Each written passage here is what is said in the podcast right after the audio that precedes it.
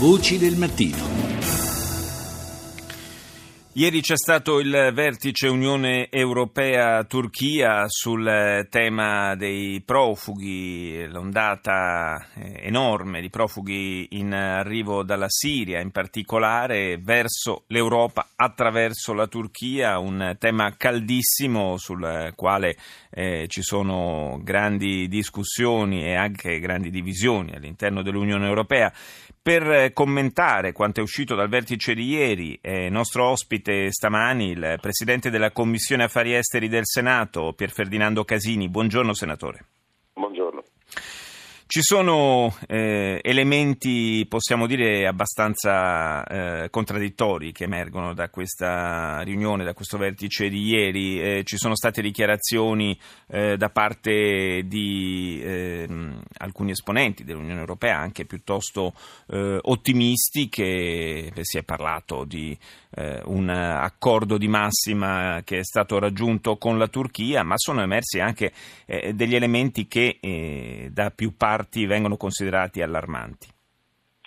Ma mi sembra che siamo ancora eh, al lavoro, non credo che ci sia una mm, definizione finale. Eh, la questione è terribilmente complessa perché la Turchia si impegna a bloccare, perché è chiaro che ha usato gli immigranti clandestini mm, aprendo e chiudendo il rubinetto a proprio piacimento, cioè la Turchia si impegna, si impegnerebbe a bloccare questi arrivi, in cambio eh, pretende il raddoppio dei contributi da 3 a 6 miliardi dall'Unione Europea, eh, un impegno dell'Unione Europea di ridistribuire sul proprio territorio un numero di migranti pari a quelli arrivati illegalmente e eh, ricollocati in Turchia, eh, cioè a fronte di, eh, faccio un esempio, eh, mille immigranti clandestini arrivati eh, sfuggiti al controllo turco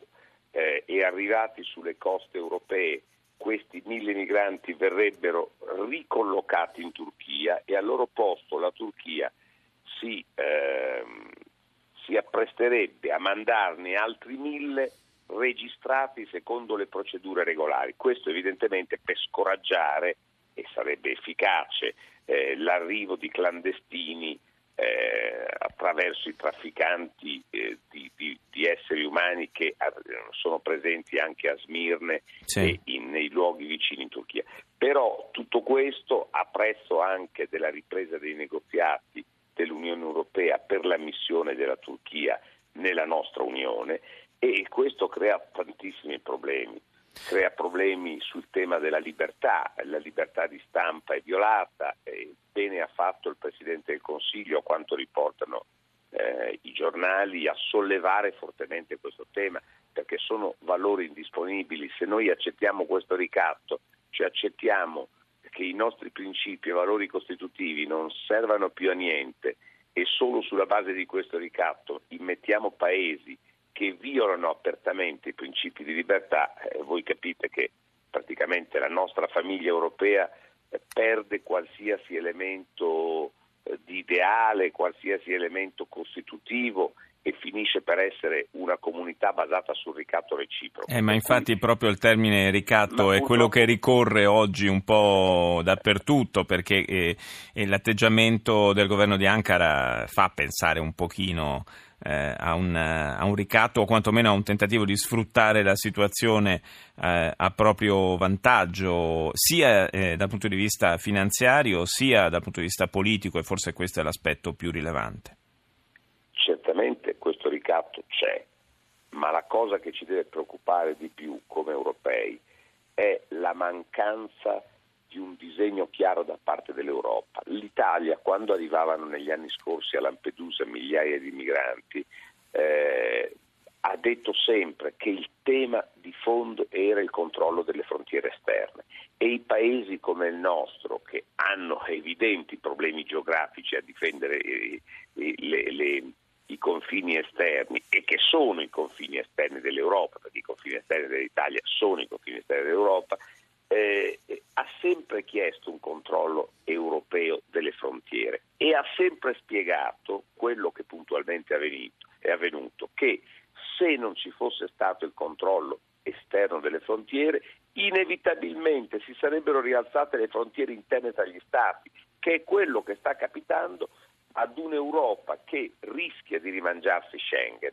E rimangiarsi Schengen significa in questo momento ripristinare i vecchi confini, quelli che ormai eh, sono solo sulle carte geografiche ma che i nostri figli non hanno più sperimentato perché passano tranquillamente dall'Italia certo. all'Austria alla Germania senza bisogno di controlli di frontiera, significa ad esempio per le merci avere degli aggravi anche in termini di costi per il commercio europeo enorme, cioè significa tornare indietro dal punto di vista ideale del commercio, dell'export, cioè significa un disastro completo, ma questo capita perché non controllando le frontiere esterne come l'Italia aveva chiesto ed entrando una massa enorme di immigrati illegali, i paesi, soprattutto i paesi che erano fino al 1989 dall'altra parte del muro, cioè nel blocco dei satelliti dell'Unione Sovietica, pensiamo all'Ungheria e pensiamo alla Slovacchia, pensiamo alla Repubblica Ceca, eh,